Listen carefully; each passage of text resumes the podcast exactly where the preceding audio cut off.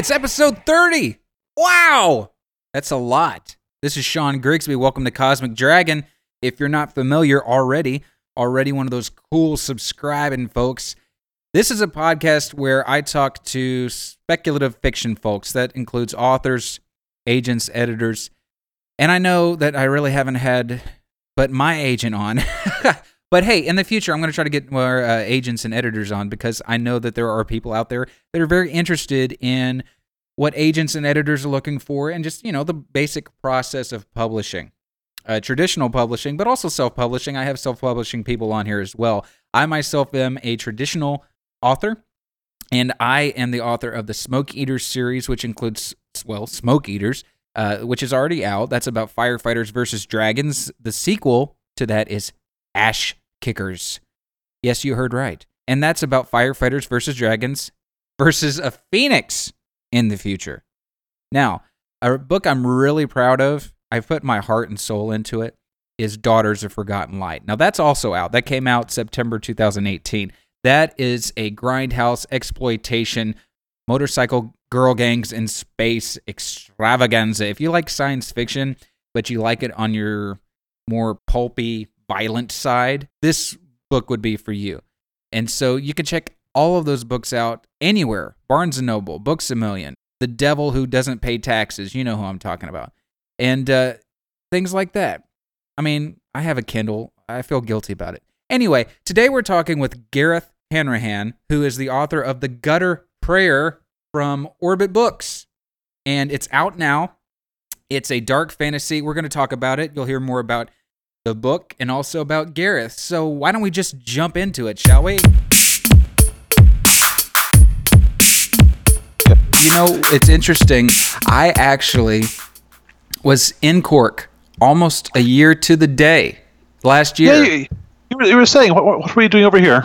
Oh, just visiting. My wife had the idea, and she found a vacation package online for Ireland, and she's like, "You want to go?" And it's like, "Well, I've got book advance money that, that I've since not taken taxes out of." Uh, word to the wise of listeners listening: uh, take your taxes out uh, before you do anything with that money, because uh, I'm I'm in trouble. Uh, so we traveled to Ireland, and uh, the thing about it, though, that I'll probably not recommend to anybody unless that's their thing. It was the kind of trip where, and I didn't realize this until after we'd already booked it, but you they gave us a renter car, and we traveled all over the country, and I was taken aback and overwhelmed a little bit because I didn't realize that when she she told me about the trip. And I was like, wait a minute, we're going to be driving all over Ireland. So this was like two hours drive every single day. I think the first we landed in Dublin and then we drove to Kilkenny. and then we drove to Cork. And then just everywhere. And then the Cliffs of Moher, we completely couldn't see because we, we arrived too late and it was foggy. We couldn't see a damn thing. And she was very disappointed in that. But uh, what did I do? I forgot. Oh, in Cork, we went to the, uh, I forget the exact name, but it's a market. It's the, the English market. That's right. And yeah. uh, we went upstairs and they were having a poetry. It's probably happening right now uh, where you are. Uh, the poetry it's, convention or something like that entirely plausible. We, we, we, we do things like that. so we had Did all of these people from the poetry thing in there, and I'm like, I write science fiction, and nobody cared. uh, we should go out the English market, up to Waterstones, or over to one of the game shops, and you'd have found a well, a slightly more informed audience. They, they might have cared, but they'd have like you know, known what you were talking about. right. But I loved Ireland. But the strange thing is, you know, driving around uh, two hours every day, it looked very similar to Arkansas, where I, where I live, which seems strange. Yeah. Yeah, I, have never been to Arkansas. Like I've been, I've been around like Wisconsin and places, and like certainly, certainly, like you know, once you get enough rain in a place, yes. it just becomes like you know green, green and grassy. But uh, and a little bit I, I, damp. Yeah. Yeah. Did you visit the Butter Museum? The Butter Museum? We have we have uh, a butter museum in Cork. I did not, but now you, I regret you, you, not having done that.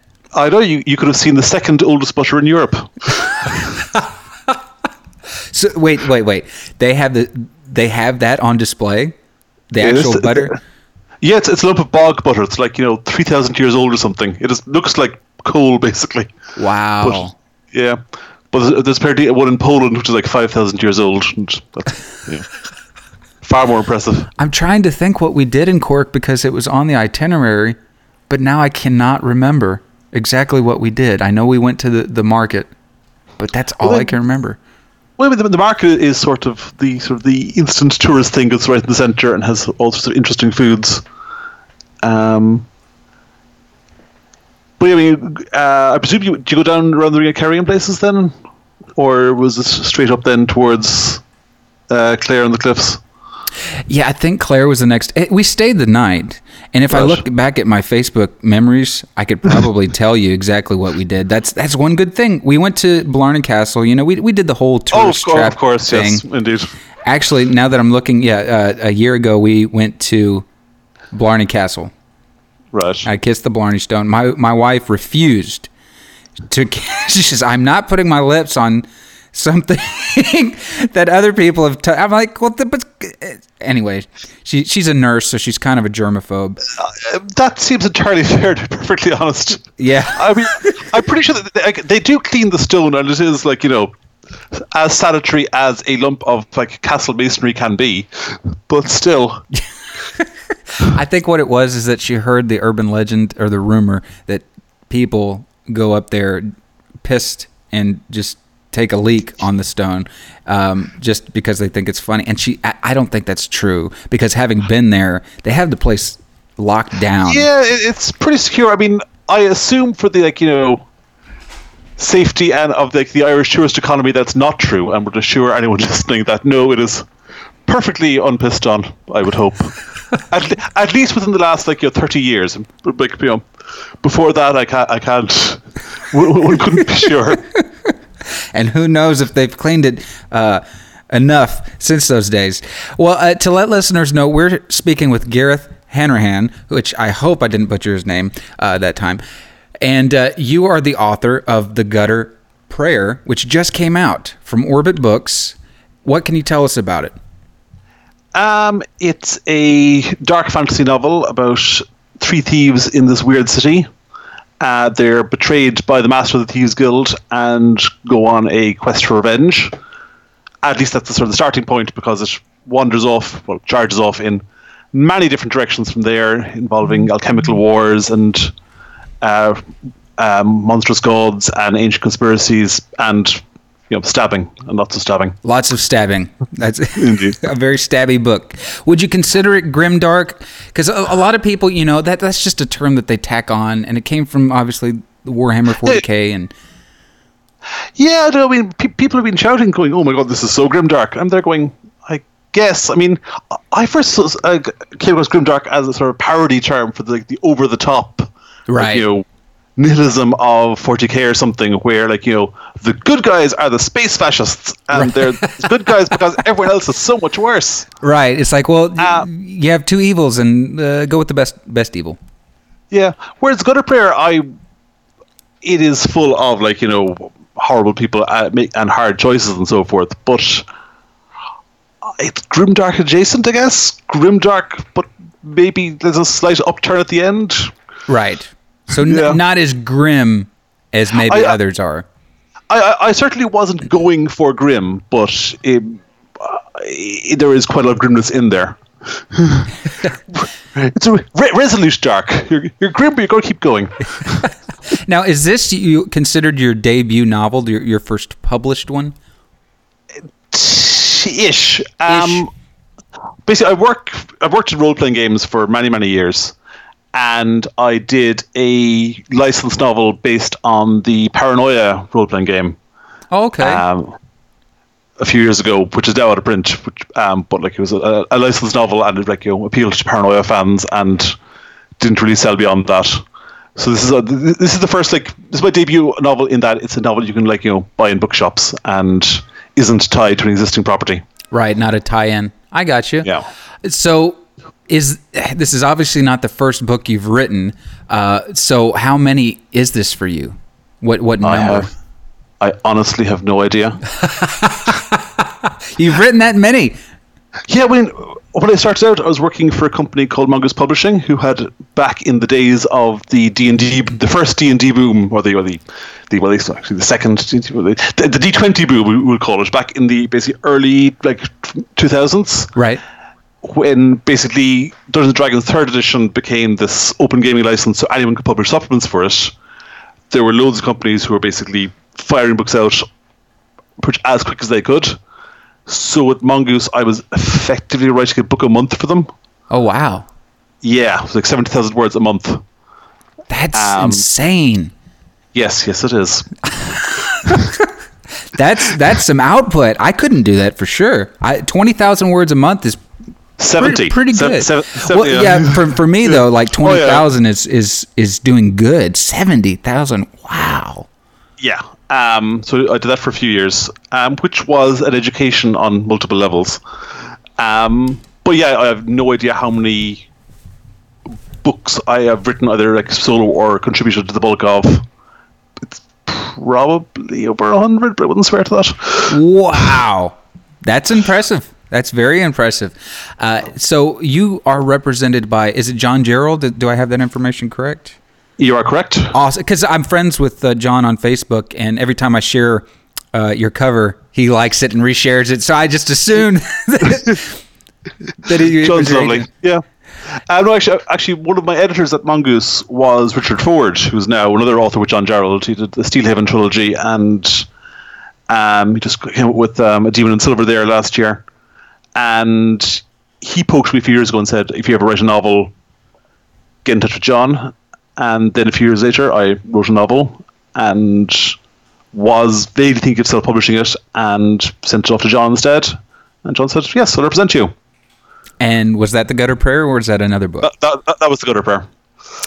Fantastic. So tell us about the submission process because you're you're published with Orbit. Orbit's the one who, who's published the Gutter Prayer. How long was the submission process for you, and how how did that go? Um, it was fairly short. I mean, I said I basically sent I wrote the book, sent it off to a couple of open calls because around the time like Angry Robot and My publisher. hmm indeed lovely, lovely people I met. Um, I think Gollancz were doing open calls around that time, and I sent it in. I, I think it did okay, but didn't wasn't uh, either like you know, wasn't what they're looking for, or like bounced off some beta reader or something. And I thought, oh, fair enough, I'll self-publish it. And they sent it off to John because it was basically going to take me a few months to get a cover ready and so forth. And within like, I think about under six months anyway, he said, "Here, I've, I've got a contract." Wow. And yeah, it was. Well, John is well is like you know very well connected with Orbit. He's run the place, so I think. Oh, okay. So they kind of take his recommendations He- he- seriously. Yeah. Yeah, he, he he knows everyone in there and is their first protocol. And um, yeah, that, that was it. I was inside watching Thor Ragnarok and ended up negotiating the contract in the bathroom of the cinema. That's interesting because I watched Thor Ragnarok uh, on the way back from Ireland. So Like On the plane. Our paths crossed in a kind of a strange cosmic way. Uh, I which was, is, I was, I'm going to go back and stalk you on Facebook now and work out exactly like you know, where we were relative to each other. Like you, know, if I had turned down a different street in Cork, I may have passed you and, and had never known. Uh, it's true. I, I mean, is Cork a pretty big town? Or No. is it, no. Okay, so yeah, it's very possible. Very Oh yeah, I mean, but, but I mean, not not just be a big town, but because of like the geography and the nature of Ireland, everything sort of centralizes a bit. And let me let me give you another example. Um, with Orbit, they, uh, my publicist in London rang the Hachette pu- uh, publicist in Dublin to organise a book signing in the local bookshop, and that publicist got in touch with the guy in the bookshop, who went, "Yeah, Gareth, yeah, I think I kind of know him." right? and the, it goes back through the email chain. They went, "Oh, we've got a signing with this um, in the local bookshop." And they went, "Oh, yeah, I think I know the guy who was organising it vaguely." and we have like you know multiple friends in common. But like yeah, Ireland is very very small, and so is Cork. So there are I- always I- unexpected connections. I remember what I did in Cork. We we What? arrived late, uh, and we were tired, and we didn't know exactly what to do. Uh, but we were staying at the Ambassador Hotel. Mm-hmm. Um, which I don't know if you. And I driving around those streets was insane to me. First of all, I'm on the wrong side of the, the car. The well, I, I don't Yeah. say the wrong side. The opposite side of the car, the opposite side of the street, and people are just zooming, and these these alleys are so narrow, these streets, and it's just yee. I was ready to get out of the car. Yeah, Cork is built on a marsh. The Cork, the Irish, is basically marsh. Right. So a lot of the streets are basically covered over river channels and so forth, and like the one-way system is kind of based on hydrographics in a lot of cases. Right. yeah, we, it was up on the on the hill. I, I Yeah, think on I the, remember. the north side. Yeah. It's it's very beautiful. I remember looking out and I was like, "Wow, this is great." So- yeah, ve- ve- very scenic, but also yeah, somewhat inaccessible at times. Look, it's great. It's great for walking, assuming you like hills and rain. I yeah, I do. I do. Uh, so, I kind of got off track there, ta- remembering my trip. Um, but so okay, so you, you signed with John. Six months on submission. Orbit picked it up. That's Yeah. wow. That's great. How how has it been working with Orbit? It's been lovely um, so far. Um, they're very nice people. I, I've got the second book in with the editors now with Emily and Bradley, and at some point, um, I- like the, actually, the first book went through the editorial process very very smoothly. There were like fairly minimal changes. The second one I have had to tear apart and redo to a large degree, so I'm waiting to see Right. if the if the tearing apart and redoing has been sufficient. So it, uh, was it a three book deal? It's a it's a two book deal. Two book deal. Okay. Is that is that something that you had in mind to begin with, or had they approached you and said, "How many books would you like to do in this series?" No, I, I, wrote it as a standalone, Okay. um, and they came back and went, we basically have have this book and another book set in the same world?" Um, so I'm trying to basically the, the first two anyway as semi standalone ish. Right. So the second book has like different protagonists and is like set a year later and doesn't. Well, well, well like you sort of follows on from the events of the first one. You don't need there. There the you don't need to know exactly what happened in the first one to follow on the second one theoretically. okay, but it's ju- it, it it's it takes place in the same world. Yes, same world, same city, and it's like some some of the characters cross over, but like minor ones in the first book become major ones in the second. See, Gareth, I have the same approach. I, I, I usually just stick to standalones.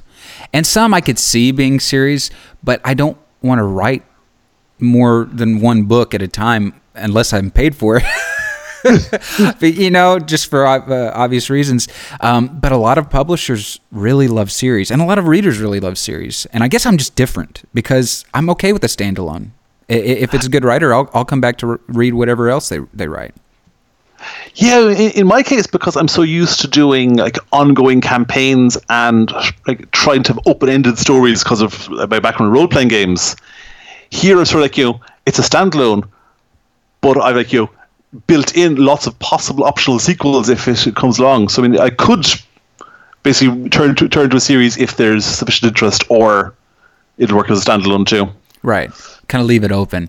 Because that's with, with me and the Smoke Eaters, that's that's exactly what happened. Uh, Angry Robot uh, offered on it. Well, actually, before they officially offered, they they said they were interested, and then they asked if I could send them synopses for two more books in, in a series, and I was like, oh shit, what am I gonna do? so I kind of pulled the the plot of Ash Kickers out of my rear end and actually stuck to it. Uh, it, it kind of worked out. And then the third book I haven't written yet. Uh, they haven't bought it yet. Uh, Angry Robot likes to buy one book at a time for some reason. Um, I guess it's just safer.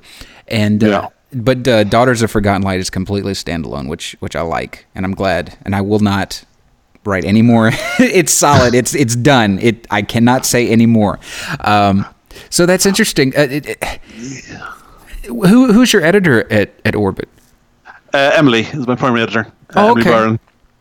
Now, and because I know that you you have Orbit UK and then Orbit in the US, and th- th- they're the same. They're owned by Hachette, obviously.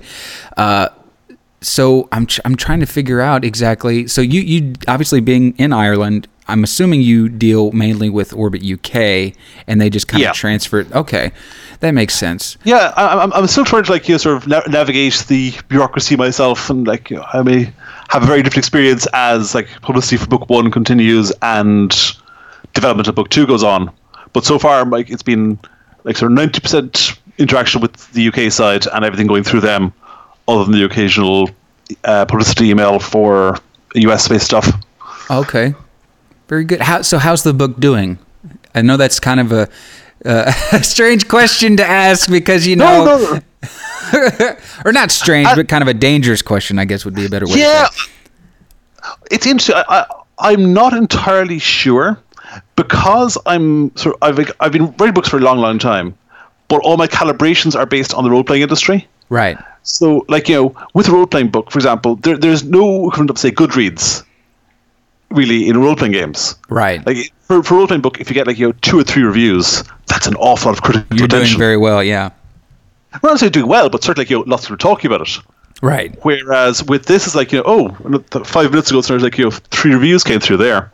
Yeah. Um, the one metric I can say, it's gone to a second printing already, which oh, is nice. Well, in that's the UK. always a good sign. Yeah. That, I- yeah, I mean that is definitely a good sign. I, I think sales have been good in the UK and respectable in the states is what I'm getting, but it's hard to actually get like you know, I get actual numbers, but I don't know what those numbers mean. So unless we like you know, go off and start comparing things, Yeah, and it's hard because and, and you could probably like I do look at uh, Amazon's author metric thing, but that's not hundred percent accurate. It may give you kind of a an idea, but yeah, I mean you, you you can get like you know right now this is a snapshot of how my book is selling versus someone else's.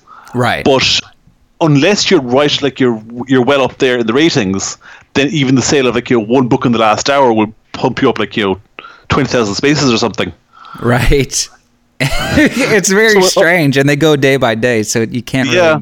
give a, a good justification or. or I mean, you, you, there's the you've seen the Author Central thing, haven't you? yeah, yeah, yeah. That's the, that's uh, yeah. what I mainly look at the book scan. hmm Yeah, you you can go into that and compare stuff over time, but unless you access someone else's data, then you really can't tell. Like, you know, are you doing better than average, worse than average? Is like you know, meeting expectations, Right. crushing and burning horribly. Exactly, because you have ind- independent bookstores, you have um, Barnes and Noble, and uh, there was some uh, bookshop I went to in, in Dublin, but I can't remember the name of it. But uh, they're they're fairly big there. Um, yeah, you can't. Sneakers? No, I didn't go to that one. I went to. It started. Um, Chap was it Chapel Books? It started with a C. I just picked one. There were Yeah. so many, and I said, uh, "How about that one?" So- Yeah. and they didn't have my book yet. Uh, this was a month before it released, but I found my friend Peter McLean's book there, and uh, a bunch of others. Uh, Orbit authors, KB Wagers, they had her book. Uh, so, yeah. Well, let's talk about your writing process, uh, because obviously you write a lot or have written a lot. So, what what is a good writing day for you if if everything goes according to plan? Um, a good writing day is about four thousand words. Woo! But that, but see, that's going to be split because my, my day job is also writing still. Okay. you know, so, so, so I, I, like I, uh, before I started doing novels, I was doing role playing games full time, which is something rare, a rarity.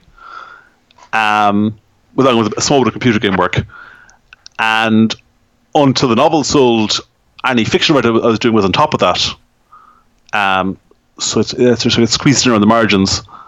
Um, so basically, uh, my current system is basically set set deadline in the Scrivener, wake up early, try and hit that target on the novels, and then get in my hours on uh, role playing books. How do you like um, Scrivener? Is that does it work well for you? I find it really, really useful as, or found it really useful as a sort of psychological break, because I do most of my sort of my quote unquote work writing in Word for role playing games. Oh, okay, yeah. uh, it was useful to have sort of a separate space where I could go right. While I have this open, I am writing for myself. This is fun writing, as opposed to work writing. Even though they're both fun and they both work on you know different levels, but Right. it was useful to have this sort of psychological division. Now that they're both work writing, it's not quite as useful. But I, I do like Scrivener just for moving chunks of text around. Um, because I found what I'm doing with novels is that I like write a chunk of it, then outline the next bit, and that may require like like redoing or moving parts of the earlier book around. Like the second book, especially, it, it, Scrivener saved my life because so much of the book got rejuggled and rejiggered. Right. That was actually going to be my next question: is uh, whether or not you're a pantser or what some people call discovery writer or a plotter. Yeah. So I'm, I'm assuming you you do an outline for your novel.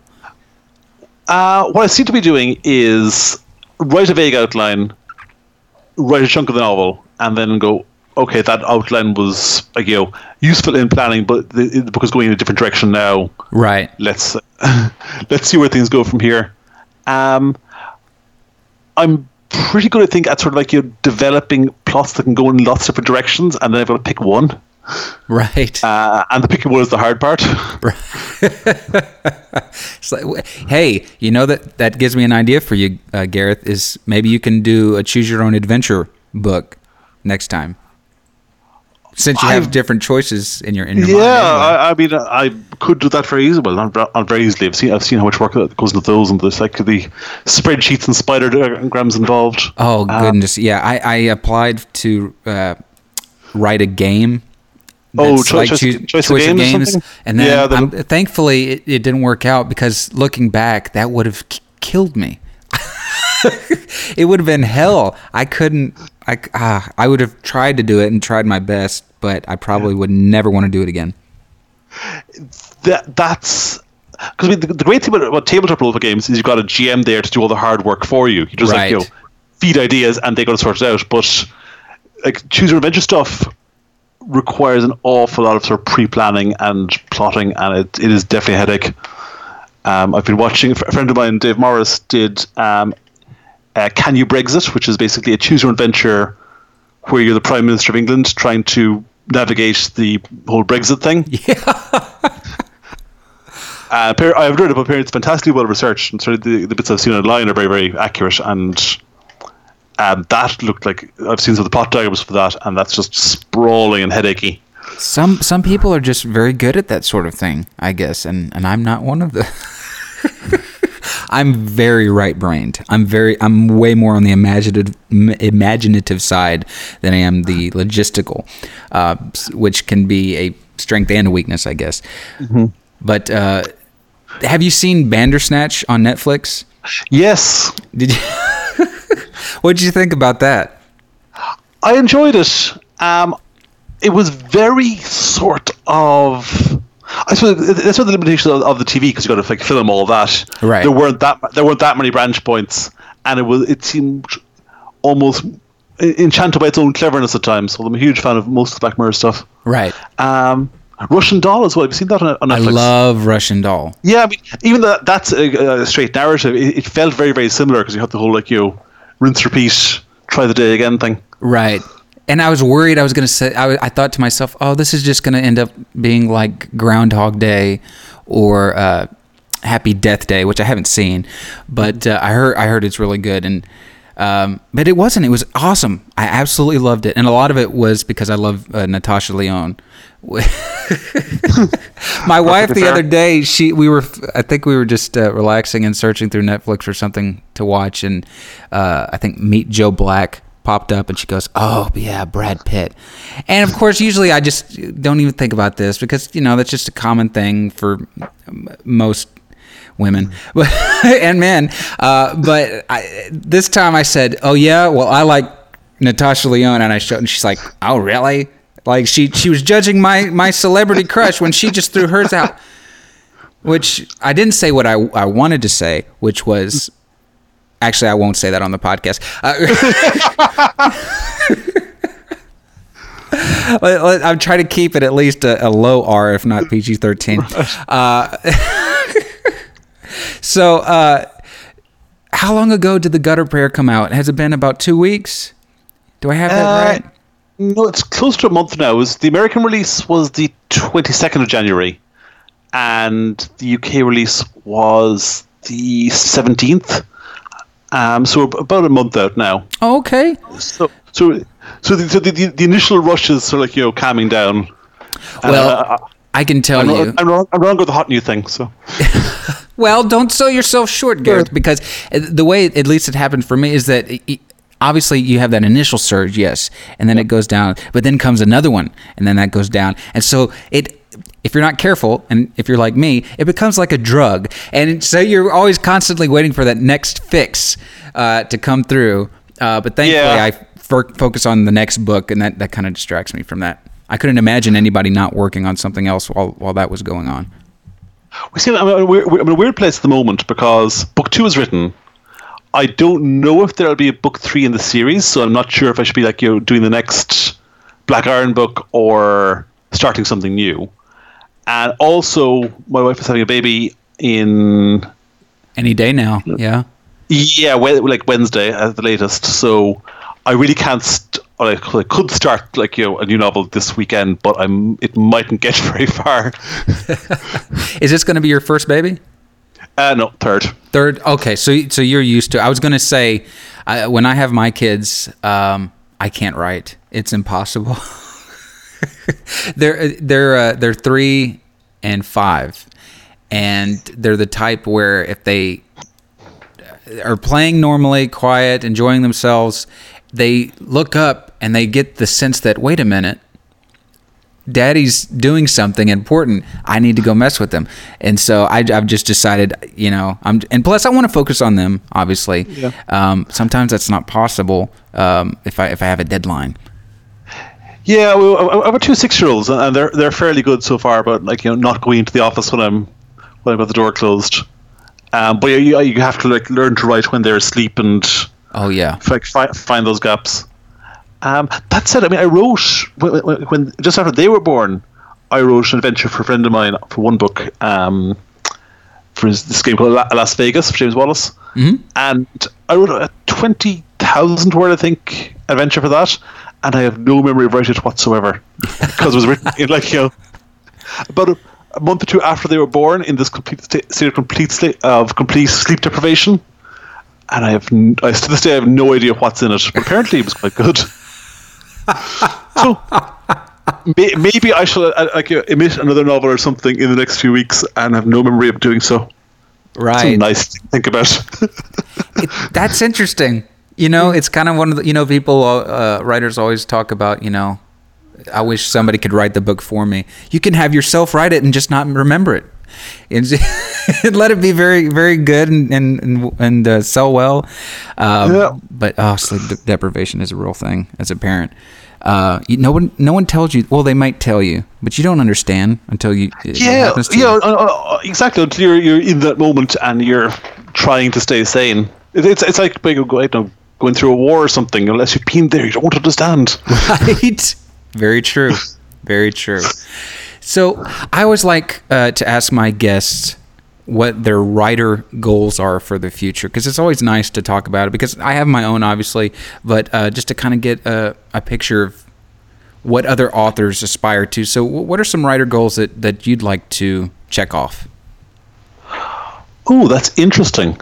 Because I, I don't know. I mean, see, I sort of stumbled into writing as a career at a, a fairly young age. Like I, I've been like writing full time since I was 23 or so, which is like fairly unusual, but in a very sort of like you know narrow and obscure field. Um, so it's like you know making it by quote unquote day job.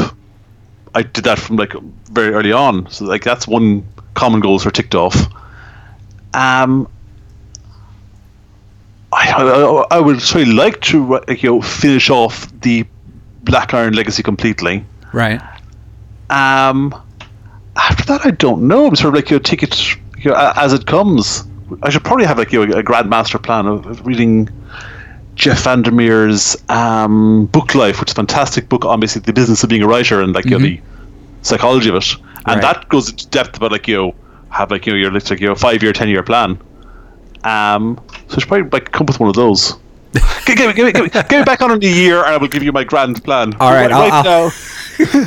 I'll have Right, you back and you can tell me. Exactly. Right now, I'm going.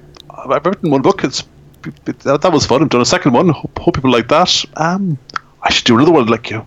And you're with Orbit, so it's what else do you need? You you you've done it. Yeah. I don't know. Let's, let's, go grand. TV deal, movies. Yes, I want my books. On, I want my books in a McDonald's Happy Meal. That's it. I've never heard that before, but that's an awesome idea. Um, it and then we can get these kids reading, you know, some dark fantasy. You know, Exactly. so where did the title "The Gutter Prayer" come from? Um, it must be. It was. I mean, it was a better title. That's original title of NaNoWriMo, NaNoWriMo 2014. um, I guess I. I mean, the book is about this like thieves in this like you know fantastic city. So the gutter elements obviously just like you know them crawling in the gutters and climbing over the climbing rooftops and drain pipes and so forth. And then the prayer is just like the fact that it's so much of it is about gods and supernatural forces up there inter- intervening and interceding in in this grotty um, gutter world. Right. Um, it just seemed to come together, and I, I, I quite like it as a, as a as a phrase. Um, gutter is a very like you know close, not close, but like you know, it- it- almost onomat- onomatopoeic word, like you know, gutter, guttural Right. it's harsh, and, and then prayer is like nice and aspirational, so it's a nice sort of dichotomy of form or something. Well, That it sounds def- very. That's very pretentious. I apologize. No, it didn't. I, I, that wasn't pretentious at Yes. all. Uh, I want but dichotomy of form on a happy meal. it it does uh, though give. th- That's what I think gr- great titles uh, are about. Is that yes, it, it may give a bit of a mystery or uh, uh, intrigue, if you will, a- into you know making the reader go, well, well I wonder what that's about. But it also kind of gives a visual, along with the cover, obviously, uh, to what the story might be about, and kind of gives you an idea. And I think the Gutter Prayers, it it's a fantastic title, especially it being dark fantasy. Um, if it was something else, I don't know if it would work. so I think. Yeah, I mean, I, I, I went through lots of like you know City of X titles. Um, I, I, I loved um, Robert Bennett's um, Divine Cities books, like City of Blades, City of City of Stairs. City of Stairs, yeah. And I was going City of Alchemy stuff. City. um, so I'm glad I found something that wasn't quite Alchemist so- City. Yeah, exactly. So you, do City- you sorry, Sorry, go do- I was going to ask, do you uh, deal with alchemy in the book a lot then? Yeah, um, the book is a little bit based on Cork. Ooh. And just loop, loop back earlier, uh, Cork was known for its uh, butter trade. Was like one of the great butter exporting uh, cities of the world back in the like uh, 18th century. And these days, our big thing is pharmaceuticals. oh, There are like, loads of like chemical plants down the harbour and so forth. Um, so I, on some level, I sort of sort of connected the two of those. So basically, it is like a, a city that exports the sort of fantasy equivalent of uh, and pharmaceuticals and chemistry, which is alchemy. And I think the idea of the sort of the sort of trading city on the edge of a larger economy, lar- and in this book, larger war, just sort of resonated. And certainly there, there are bits of Cork geography in there as well. Um, you've got this sort of hilly city with the water in the middle. You've got this university, which is very clearly based on University College Cork. You've got lots of spires and bells. And you've got some, like, you know, fairly grotty gutters, which you can find if you go down any of the aforementioned alleyways. yeah, that's that's awesome. I, I like uh, when when now obviously you, there's magic, it, it being a dark fantasy, uh, and, and and intertwined with the alchemy, which I guess some people would call alchemy magic. Well, yeah, I mean, it, it hasn't actually been explored that much in the book, but there's they're working off the same principles. Basically, alchemy is basically using sort of cast off bits of um, divine magic. So, like you know, if you have like you know a temple to some fire god, like a thousand years ago, if you go back in there and grind up the stones, you can extract fire magic from that temple, and that's where the alchemists get their stuff. Right. But that's very much that, that doesn't actually come, up in the book that much directly. But- Okay.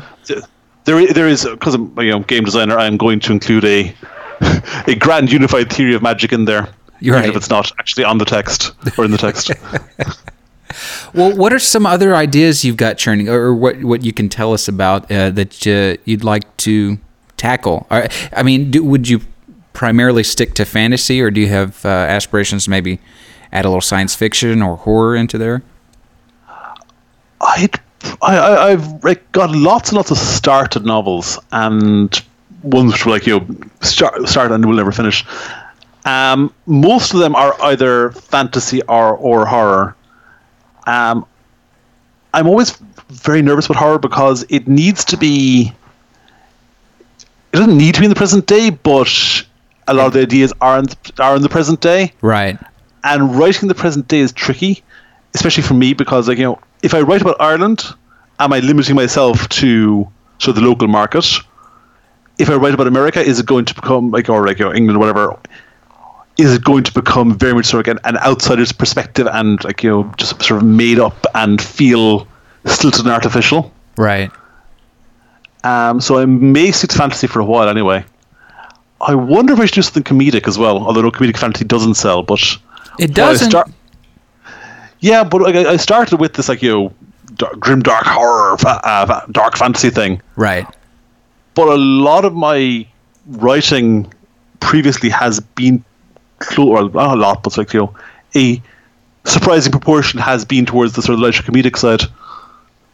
Well, John Landis, uh, at- it- I'm sure other people have said it, but John Landis, who directed American Werewolf in uh, London, uh, said that horror and comedy are two sides of the same coin. So, Oh, absolutely. yeah. So you could probably do a horror comedy fantasy. That would be that would be interesting. Well, yeah, but then, I'm uh, I'm sort of like, you know, tracking back towards um, Charlie Stross's Laundry Books, which I, d- I did the uh, role playing game for them. Oh, And, okay. So, uh, so on one of them, yes, I could. On the other, I might be like you. Of play- Well, you know, it- plagiarising myself. you could do something different, but I, I can understand the, the reservation on that as well. So, uh, well, we're going to wrap things up. Gareth, uh, thank you so much for coming on Cosmic Dragon. Uh, are you going to be at the Dublin Worldcon in August? I shall be at the, I shall at the Dublin Worldcon. I shall have two six-year-olds and a zero-year-old in tow, so I'm not Right. quite sure how, how how much of the con I'll actually make it to. But I'm going to I, I should be there for a chunk of it anyway. Because I mean it's, it's Dublin, so and plus friends of mine are running it, so I sort of have to show up. Right. If I'd love to come, if I get nominated for the Campbell Award or something, I'm going to have to. I, I have to show Yes. up. But I just I just went to Ireland last year, so it's kind of like I should have saved it for for the next year. I, I didn't know that Worldcon was going to be in Ireland, uh, so we'll see. And and if I do show up, we can grab a pint or or have you know, Exactly. have some fun. So uh, where where can people find you online and, and buy your books?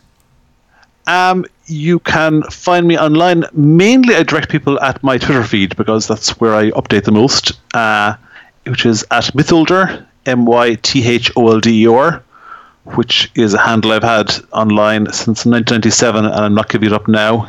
Right. Um, there's also Gar Hanrahan at WordPress.com, which and I should probably get a URL one of these days. Um, and as for buying the book, it is available in all good bookstores and also from Amazon. All over the world. Gareth, thanks so much for coming on Cosmic Dragon. We loved having you, and you're more than welcome to come back anytime. Not at all. Thank you so much.